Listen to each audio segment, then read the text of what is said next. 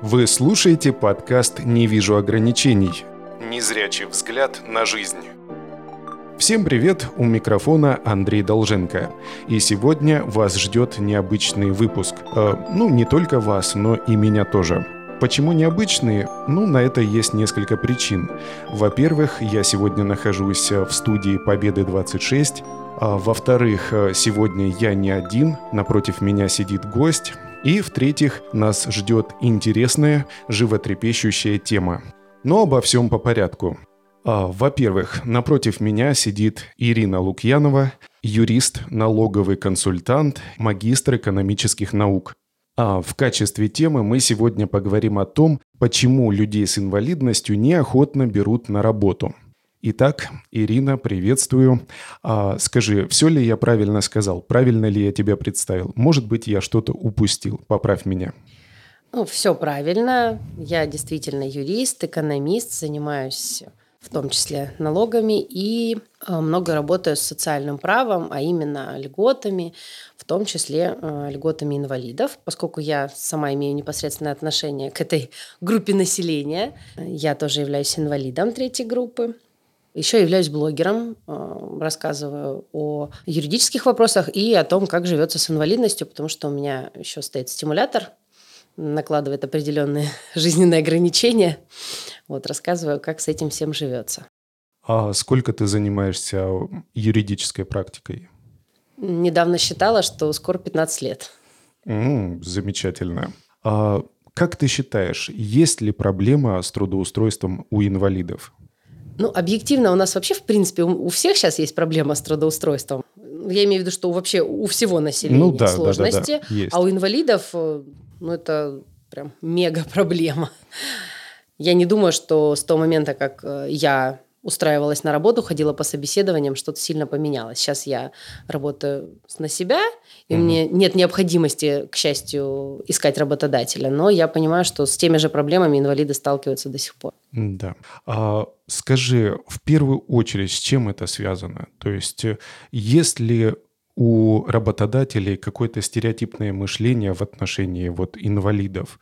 То есть они, может быть, не справятся с какими-то рабочими задачами, а, не смогут а, двигаться к общей цели с коллективом. А, ну, у нас у всего общества, во-первых, есть стереотипы. У меня ребенок старшая дочка, которая 10 угу. лет, недавно спросила, мама, почему ты инвалид? Э, у тебя руки, ноги на месте, ты здоровая, почему ты инвалид? Инвалид – это калека. Мне ну, десятилетний ребенок говорит, то есть, ну, это такое мнение общества. Дети еще не всегда умеют скрывать то, что другие как бы промолчат. Вот. И примерно такое же мнение у всех работодателей. То есть э, страх и невежество движет в данном случае работодателями. То есть либо э, проблема в том, что не справится работник, либо в, том, что настолько сложно его оформление именно uh на работу, uh что лучше вообще, опять же, с этим не связываться. Ну вот да, мне кажется, почему-то растет количество профессионалов среди инвалидов, ну будем уже придерживаться этой терминологии, а, получают люди высшее, среднее специальное образование. И вот даже профильные специалисты а, не могут устроиться. Ну, например, тифлопедагоги. То есть, ну, проблема налицо. Как ты считаешь, э, что нужно сделать для того, чтобы э, стали больше обращать внимание на инвалидов как на, ну, на рабочую силу? Ну, наверное, здесь нужно э, в первую очередь проводить какую-то разъяснительную, что ли, работу. То есть внутри организации, да? С работодателями. Угу, То есть угу. у нас есть э, при администрациях э, комиссии, которые работают, например, там с неплательщиками налогов, с теми, кто не заключил договор на вывоз мусора. А вот э, с работодателями по этому вопросу по факту никто специально не работает. У нас есть центр занятости населения, который реализует определенные программы. Но сказать, чтобы он проводил там семинары, чтобы он прям собрал там 500 работодателей города и взял ими рассказал, что и как. Ну вот я такого не встречала. Возможно, где-то это есть, но так, чтобы это было массово и регулярно, вот я не встречала. Ну вот смотри, если человеку отказали из-за того, что он инвалид, ну вот указали на то, что у него ограничения по здоровью, и вы нам не подходите, стоит ли считать это дискриминацией? Безусловно, это стоит считать дискриминацией. Но, скорее всего, никто не скажет, что отказали, потому что инвалид. Угу. У нас дискриминируют э, женщин, потому что она может родить, там, эйджизм у нас все равно присутствует, там, после 50 сложно найти работу. Но э, сейчас относительно образованные работодатели, которые не говорят, что это потому что вот так. То есть доказать это, например, в суде, честно, я не вижу возможности. То есть практически нереально если мы говорим о какой-то судебной защите своих угу. прав. А вообще есть какие-то официальные формулировки отказа вот в трудоустройстве инвалиду? Либо есть ли какие-то условия для устройства инвалида на работу? Если мы говорим про формулировки, э, нужно понимать, что у нас свободный рынок труда, у нас э, нет там, как в Советском Союзе, каких-то целевых направлений, и большинство людей приходит просто на собеседование, свободный рынок труда. То есть, например, может быть там групповое собеседование, может быть индивидуальное. Мы вам перезвоним или не перезвоним, и все. То есть тут не будет никакой формулировки. Э, Четкая формулировка будет только в случае, если вы пришли по направлению центра занятости, и, то есть вы стоите как безработный на учете, угу. приходите с направлением, на работу, и там уже вам могут отказать э, по каким-то признакам. Но отказывать по закону могут только по признакам деловым, профессиональным, то есть недостатки у вас опыта, каких-то качеств, навыков, умений, образований, то есть все, что связано непосредственно с работой. То есть я вот юрист, ну не могу я пойти работать крановщиком, ну, потому что нет у меня таких навыков и знаний. Ну вот, насколько я знаю, организация, которая берет на работу человека с инвалидностью, она должна быть готова, то есть принять этого человека. А в чем это выражается? Ну, хотя бы в общих чертах. Просто я до потери зрения работал в сервисном центре по ремонту компьютерной техники. И когда я уже получил группу инвалидности, я попытался обратно устроиться. На что мне руководитель сказал, что а, фирма должна пройти аттестацию, у тебя должно быть подготовлено рабочее место, ну и так далее, и так далее. Но здесь очень сложно обобщать, потому что ну, инвалиды есть с десятками, тысячами разных заболеваний. А, во-первых, есть э, установленная государством квота на, в принципе, прием инвалидов. А, все организации, где больше 100 работников, должны иметь 4% инвалидов в рядах своих работников. Ну, туда только не включаются опасные вредные профессии, то есть не считаются эти люди. Если от 35 до 100, то там 2%, ну, там от 2 до 4 в Старопольском крае 2. До 35 вообще не обязаны. Скорее всего, ваш работодатель, я так думаю, относился к третьей категории. То есть обязанности по закону иметь у себя работника, имеющего инвалидность, у него не было. И, соответственно, он, во-первых, об этом ничего не знал и не хотел задумываться. Что касается оборудования рабочего места. Когда э, человек поступает на работу, есть список определенных документов, которые он предоставляет. Паспорт, СНИЛС, документ об образовании. Вот у инвалида есть еще два дополнительных документа, которые он приносит с собой. Это справка МСЭ об установлении группы инвалидности, а также индивидуальная программа реабилитации инвалида угу. которую выдает та же медико-социальная экспертиза, в которую, кстати, можно вносить изменения, если там здоровье ухудшилось, улучшилось и так далее. Там есть раздел э, про э, профессиональную реабилитацию ну, и так далее, и э, про э, допустимые виды работы, а также ограничения в работе. То есть у каждого инвалида в его программе реабилитации написано, с какими видами работ ему вообще нельзя работать, а также какие ему нужны дополнительно оборудованное, например, рабочее место. Угу. То есть есть инвалиды без таких э, специальных рабочих мест. Вот я, допустим, юрист, мне также нужен там, компьютер, там, консультант плюс и прочее. Мне не нужно специальное рабочее место. Не каждому инвалиду оно нужно. То есть если мы говорим о доступности, доступной среде, то она, в принципе, должна быть везде для маломобильных групп, включая инвалидов. Угу. То есть там пандусы и прочее. Но э, это не вопрос к работодателям, это она, в принципе, должна быть везде доступная. А так, если... Индивидуально, да, да, то есть рассматривается. Да, то есть тут вопрос именно индивидуально этого рабочего места должен рассматриваться.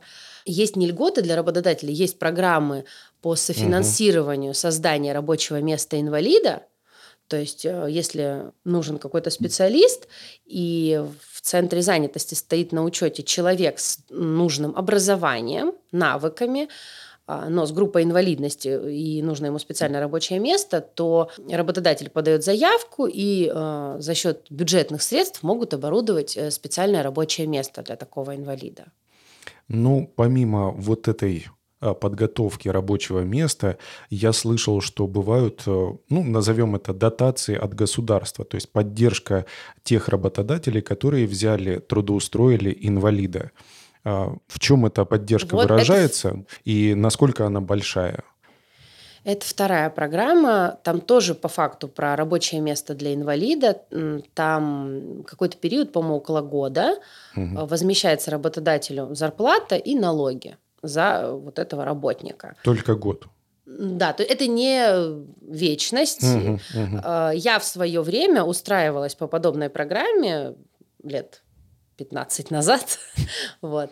И тогда она выражалась в доплате от центра занятости. То есть, по факту, мне платил зарплату минимальную угу. работодатель, он создал для меня условия рабочего места, то есть там все очень строго, приходит проверка, там делают видео, фото, причем, ну, так как мне специальные условия не нужны, проверяли вообще качество на рабочем месте, есть ли где прием пищи, там, э, санузел, э, на этаже. Ну, то есть вот такие вещи все эти проверялись. И я, не соврать, кажется, даже полгода всего, мне кажется, даже не год, э, получала э, вот эту доплату от центра занятости.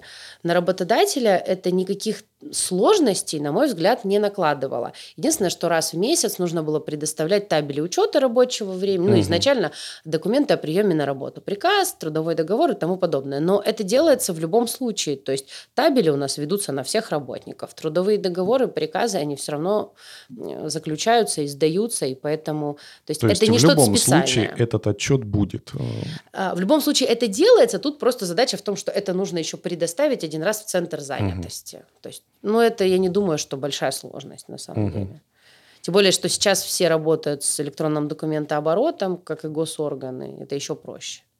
Ну вот как раз-таки вернемся в прошлое, когда я еще а, общался со своим руководителем, уже бывшим.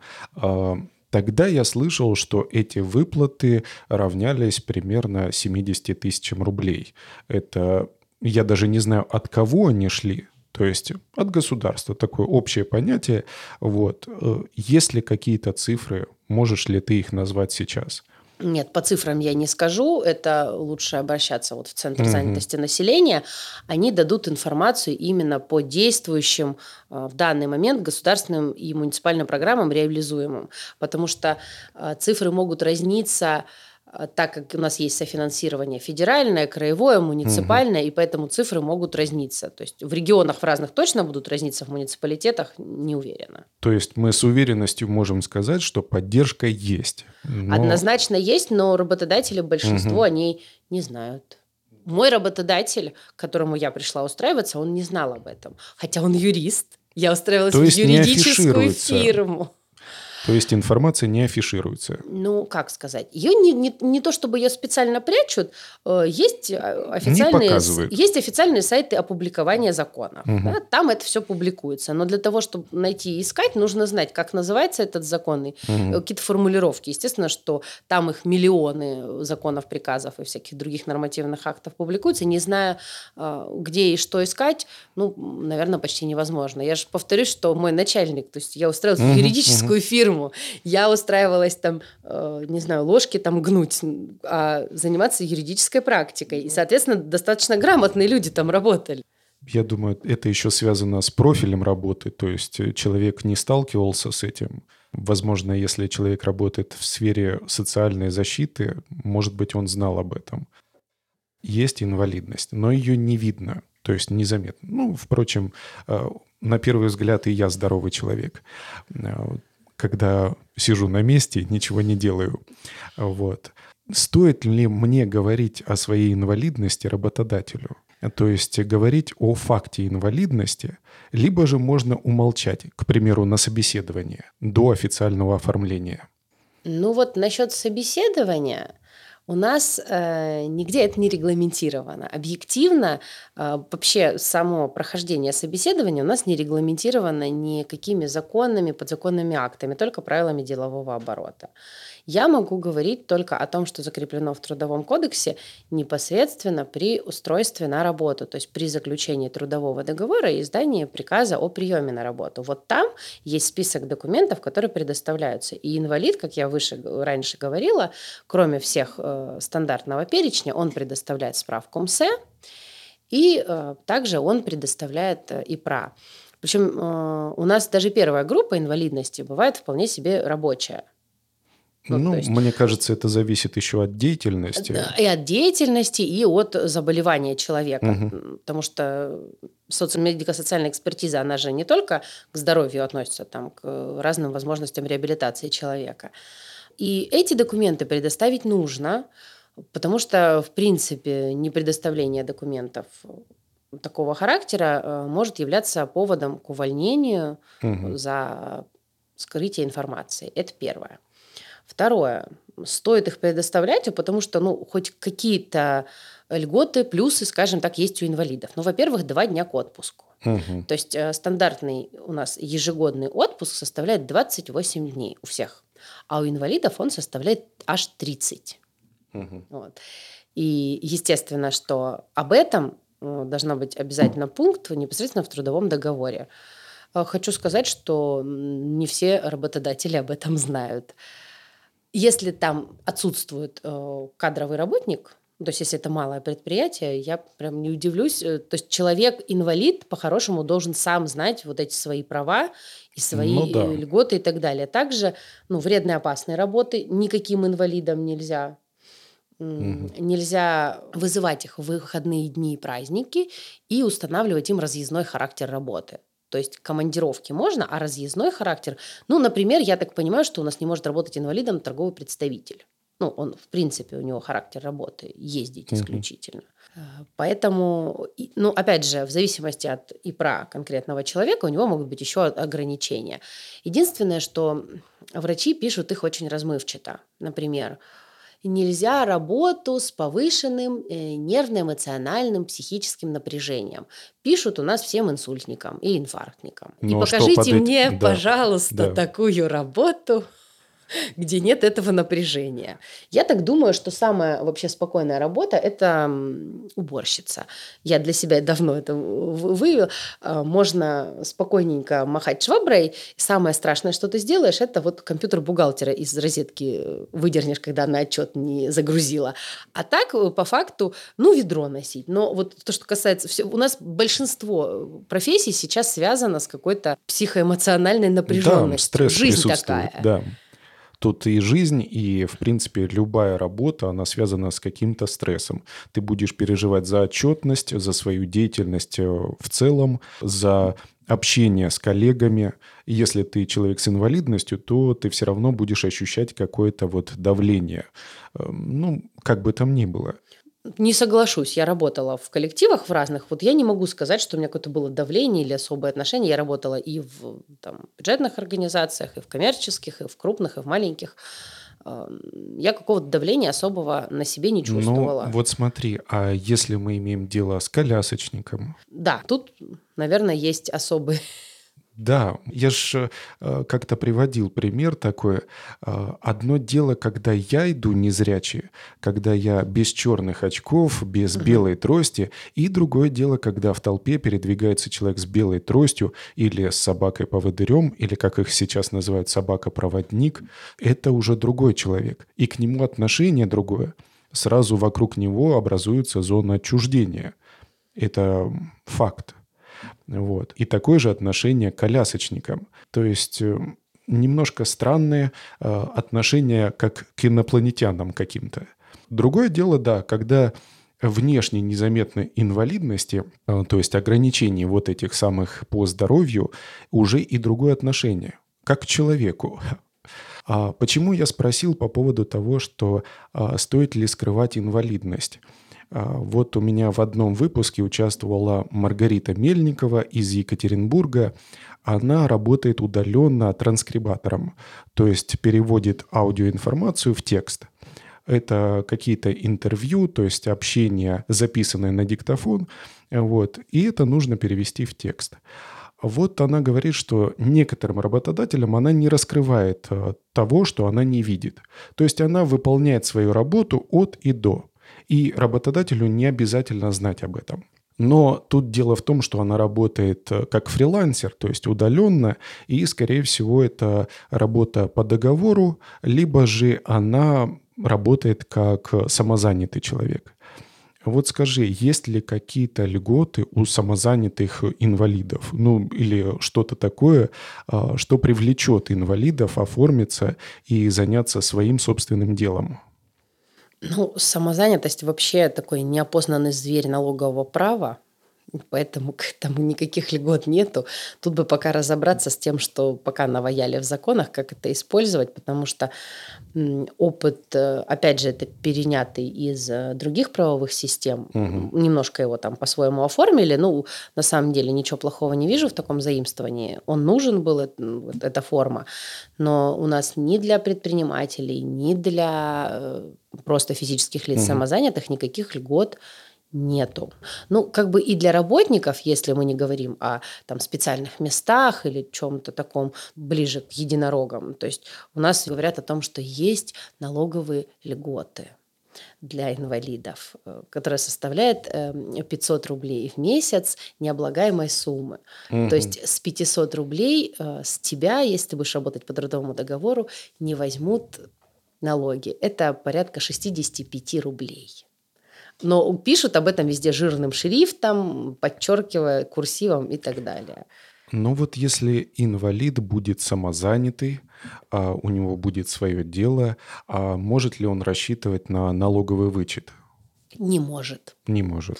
На налоговый вычет может рассчитывать только тот, кто платит налог на доходы физических лиц его платят те, кто работает по трудовому договору, угу. и ИП на определенной системе налогообложения, но это очень редкие предприниматели, тоже из серии единорогов, можно сказать. Ну, я просто знаю, что это такой твой профиль основной, то есть налоговые вычеты, ты занимаешься, помогаешь людям, а, где, как нужно работать, то есть это официально нужно работать, да, а, чтобы получить этот налоговый вычет. Ну, часть вычетов может получить супруг, если, угу. например, э, человек в браке, то и он, а если мы берем социальные вычеты за лечение, например, э, то может получать супруг. Вот за образование только сам на себя ты можешь получать. Тут, ну, как бы нужно рассматривать каждый вычет. Вот. Иногда можно вот с этой стороны заходить. Ну, то есть варианты, в принципе, есть. Особенно, если это человек семейный. Да, варианты есть, э, но здесь есть предложение о том, чтобы самозанятым сделать налоговый вычет. Угу. Честно, ну это такая тенденция, по, по моим ощущениям, несколько популистская. Я не думаю, что в ближайшее время это будет, потому что ну, это деньги из бюджета. А это не просто бумажка, которую подписывает законодательная инициатива сначала, потом законопроект, его примут, и на этот законопроект пишет э, профильное министерство заключение. Вот. Не факт, что он так быстро пройдет, потому что у нас лет 10, ну 8 точно, обещают повысить налоговый вычет на недвижимость. Недвижимость дорожает, а налоговый вычет давно не поднимался. Но пока вот подняли только социальный и подняли очень мало.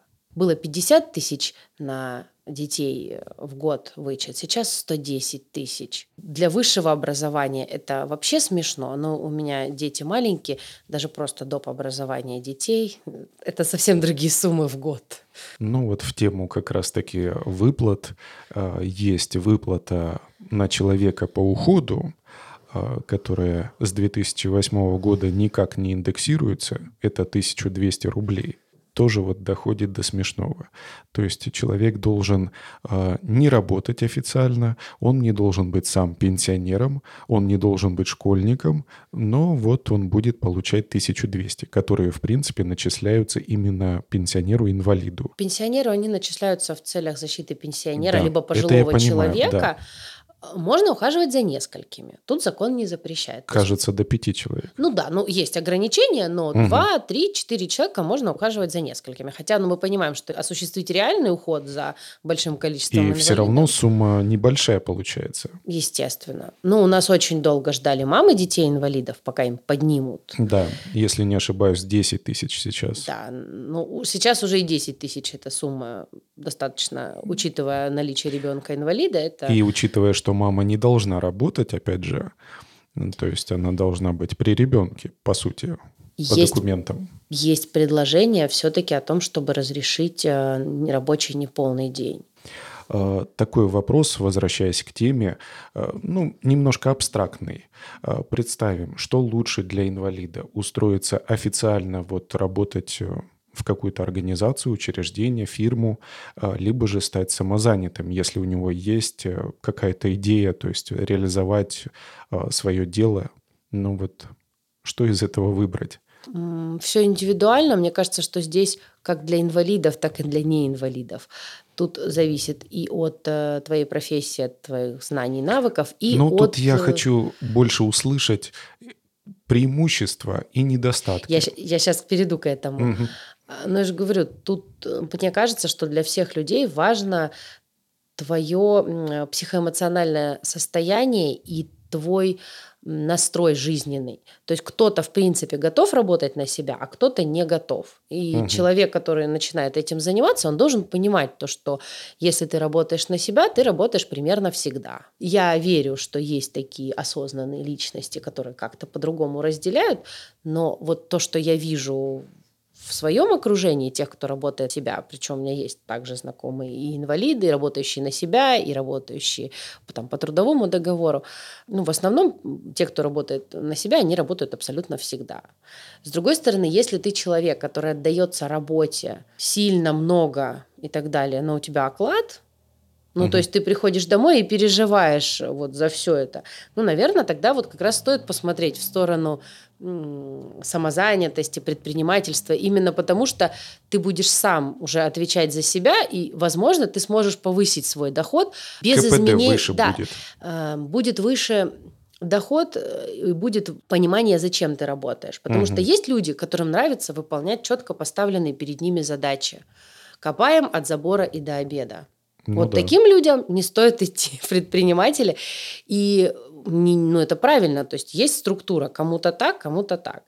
Насчет инвалидов э, сейчас э, мне кажется, что если они хотят именно трудоустроиться официально, стоит смотреть в сторону крупных э, работодателей. Во-первых, квоты, о которых я говорила, то есть на каждых 100 человек должно быть 4 инвалида, и им нужно, нужно набрать их. То есть, ну, они же не выйдут с транспарантом «Ищем инвалида». То есть, они среди тех, кто к ним придет, Наоборот, угу. где-то, может, и выберут. Именно потому, что им эту квоту надо закрыть. Иначе их оштрафуют. То есть это не э, мифическая квота. Там вызывают э, руководителей кадровых служб в прокуратуры, выписывают штрафы и так далее. То есть это все очень серьезно.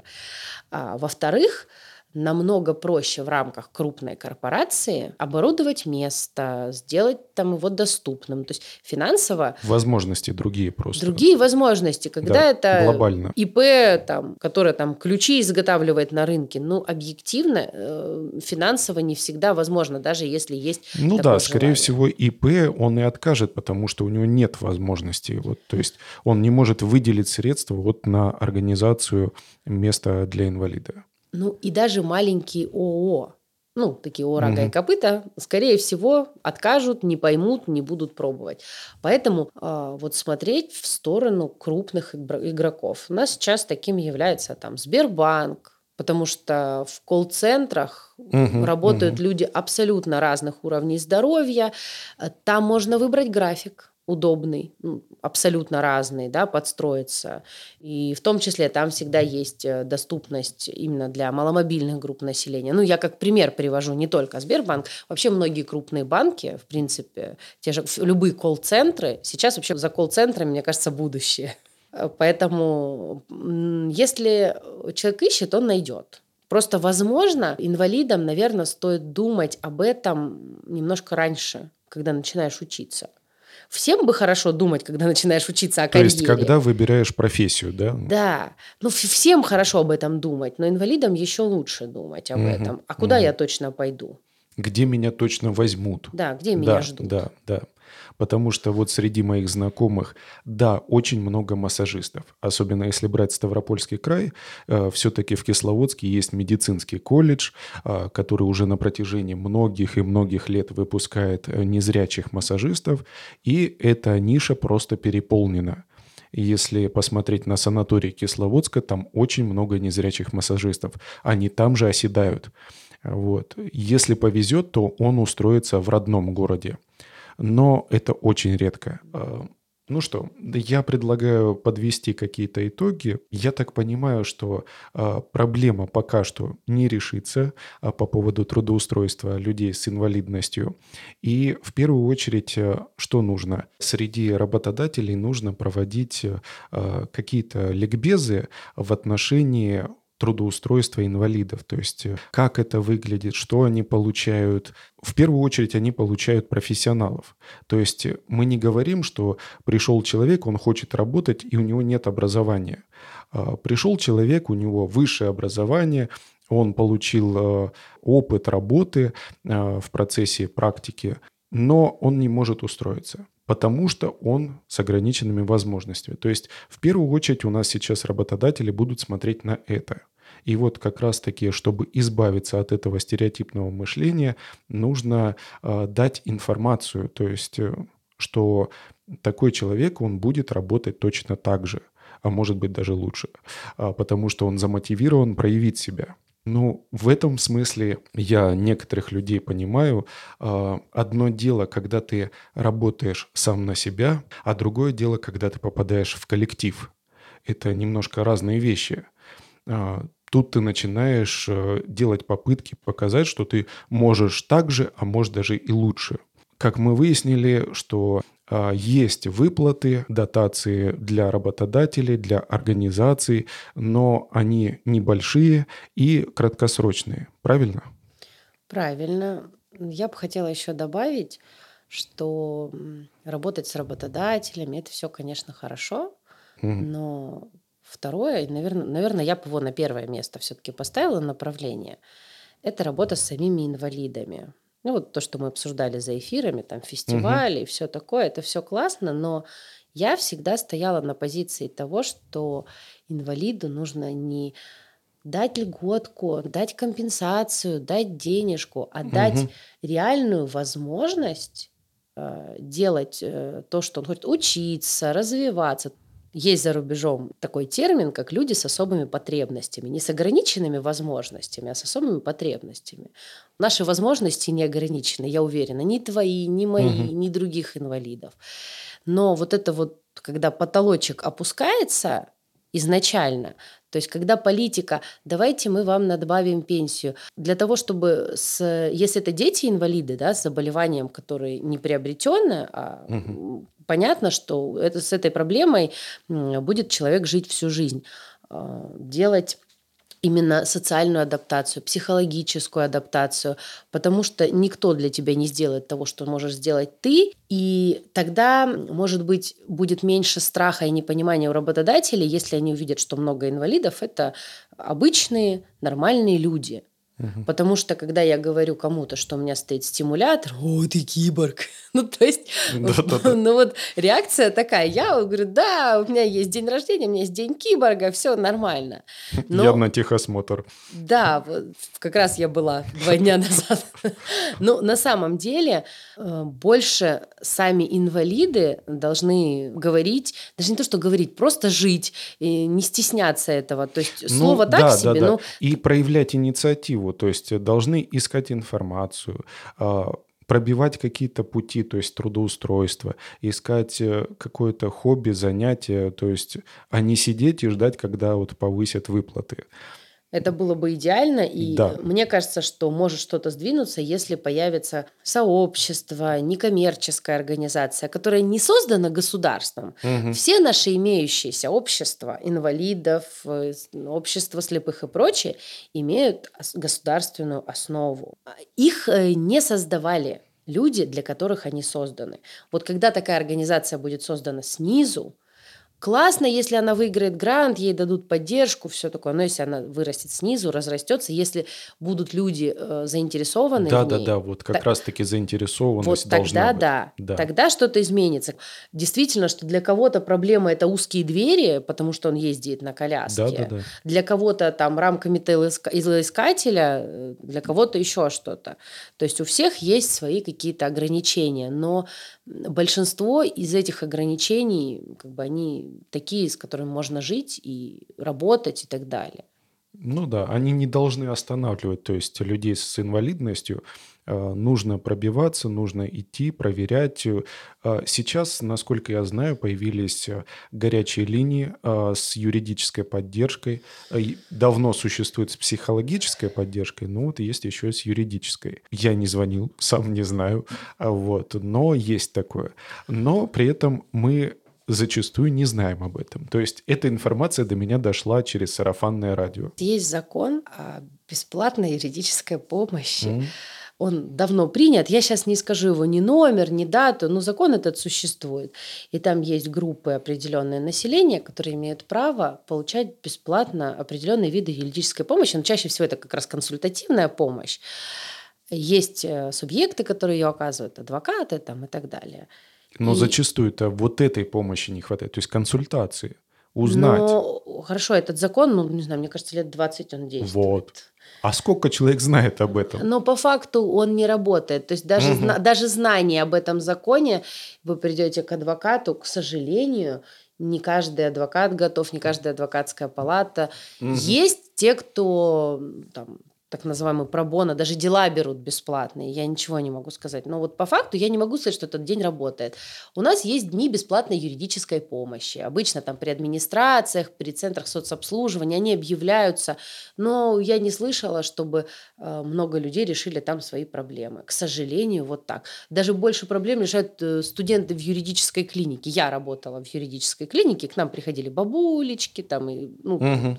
Такие люди достаточно То есть студенты помогают, вот. э, ну, под надзором преподавателей, Понятно, естественно, понятно. да, это такой опыт. э, Но в любом случае практики. человек получает профессиональную правовую помощь. Да, да. Мгм. То есть варианты есть всегда, нужно их просто поискать. Ну вот даже человек столкнулся с тем, что вот хочет трудоустроиться. Он может а, изначально проконсультироваться, прежде чем идти стучаться в двери, а, узнать, а, насколько это реально. То есть, ну, пробить хотя бы вот этот вопрос. А, По вопросам трудоустройства у нас есть Центр занятости населения, и у Вот. них есть э, обязанность информирования. Я не думаю, что если придет э, человек, ему откажут в консультации, даже без э, постановки на учет туда в качестве безработного. Вот тут, опять же, каждый должен подумать о себе. Я говорила выше про размытые формулировки в индивидуальных программах реабилитации. Чаще всего прошла комиссия, выдали справочку, выдали эту программу, человек ее не читал, он ее не открывал. А важно, чтобы каждый открыл и посмотрел, потому что если его не устраивает, он может а. обжаловать, б. если у него изменились жизненные обстоятельства, Мгм. состояние здоровья, просто туда вносятся изменения. Для этого проводится новая Да, комиссия. правки, правки вносятся. Именно, да, именно для изменения ИПРА. То есть у тебя остается такая же группа, такой же допуск к работе, но э, там кому-то лекарства дописывают, а, а могут быть изменения и в трудовой деятельности. Поэтому каждый должен подумать о себе. Ну, посмотрите, что вам там вообще написали. О, Это к вам относится? Это вот так именно вам нужно? А может быть, вам по-другому? А сходите к профильному врачу поговорите. Может, там у человека остеохондроз в какой-то степени, а ему Ну да, кресло нужно, да. чтобы сидеть. Он там программист, не знаю, еще кто-то. То есть, по факту, в первую очередь, ты о себе не позаботишься, никто не позаботится. А если ты будешь э, делать, все остальное, и люди потянутся, и государство поможет, и так далее. Все-таки нужно в первую очередь проявлять инициативу самим, то есть людям с инвалидностью, а, пробовать, искать. А, Конечно, если не получилось а, устроиться официально, попробуйте себя в какой-то деятельности. Сейчас очень развит фриланс, удаленная работа. Ирина, большое спасибо за встречу, за то, что нашла время, за исчерпывающие ответы. Это было интересно. Надеюсь, что и слушатели оценят это. Спасибо за приглашение. До новых встреч. Ну а мне остается лишь попрощаться и пожелать всего доброго. Еще услышимся.